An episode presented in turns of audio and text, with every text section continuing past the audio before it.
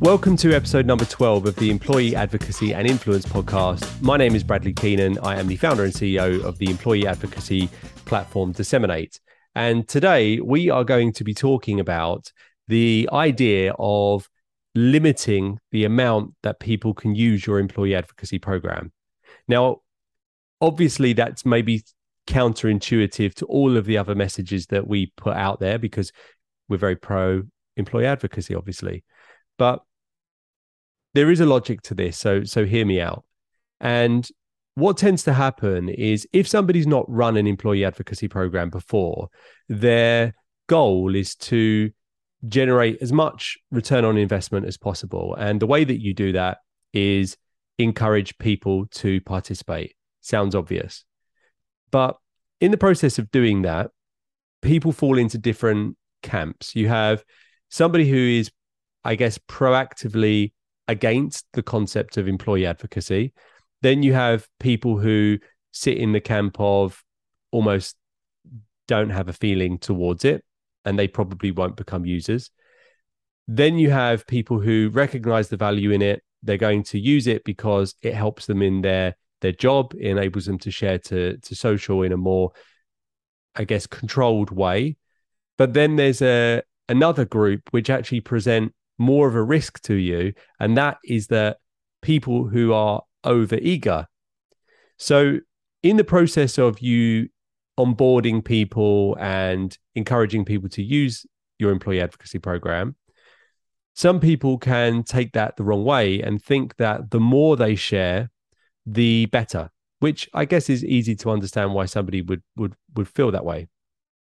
And just like with gamification, I know we spoke about this in a previous episode, but when you gamify something, you immediately assign a a value against activity. So just like in sports where you score a goal, that's better. In employee advocacy, someone would think that the more content they share, the better.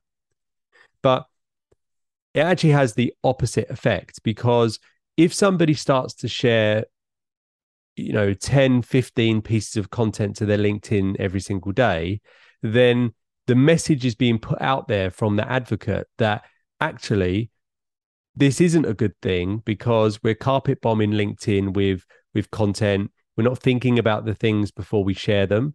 And the same person who's maybe overeager with sharing is probably overeager when it comes to connecting with people. So what you can create is almost a anti advocate because this person starts sharing all the content and they've also done a really good job of connecting with every single person in the organization.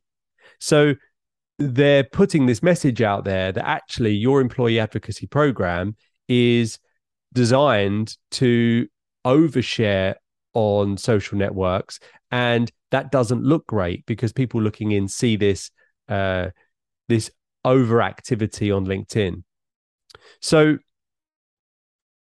for you as a program leader, it's wise to, before you launch, consider how many pieces of content do you think that would be the maximum amount somebody could share in a day? So I post to LinkedIn pretty frequently.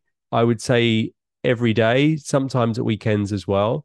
And I've tested moving to two pieces of content a day, and I'm very careful about that and looking at the impact that has.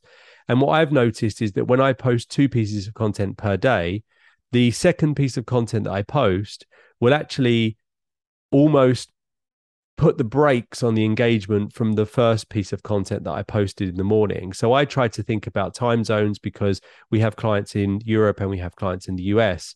But actually, if I post a piece of content that I think is really valuable, sometimes it's better to leave that piece of content running for two days. So that yeah so that works. But what happens is you have linkedin influencers putting out messages saying that you should post all the time.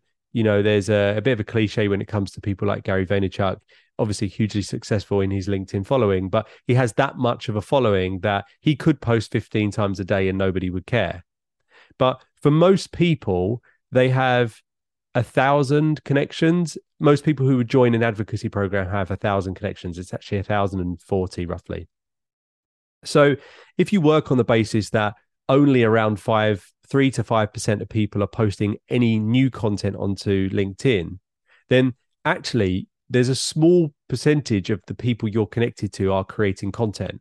So if you happen to be an external party outside of your organization connected to that person that's sharing 15 pieces of content per day, their LinkedIn feed would quickly be full up of content produced by you as a marketing team, but shared by this individual. So when we're advising clients, we would always advise people to limit the amount of sharing to three pieces of content a day. But personally, I would say that two is is more than enough.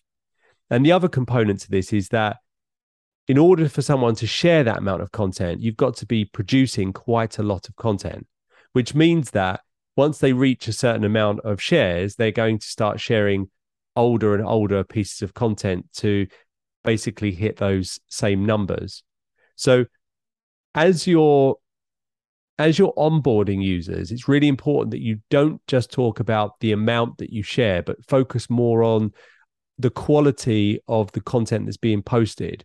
So we know that if somebody if somebody takes the time to select their own content and put their own perspective on it when they share it, the engagement's naturally going to be a lot more than if the person was to use the copy and preview images for the content that a marketing team have have supplied even if the post isn't written as well as a social post that you as a as a social media expert could create there's the authenticity just just translates so the other thing to consider is as you're putting a limit in place to how much somebody could share, think about how many pieces of content that could be in a week.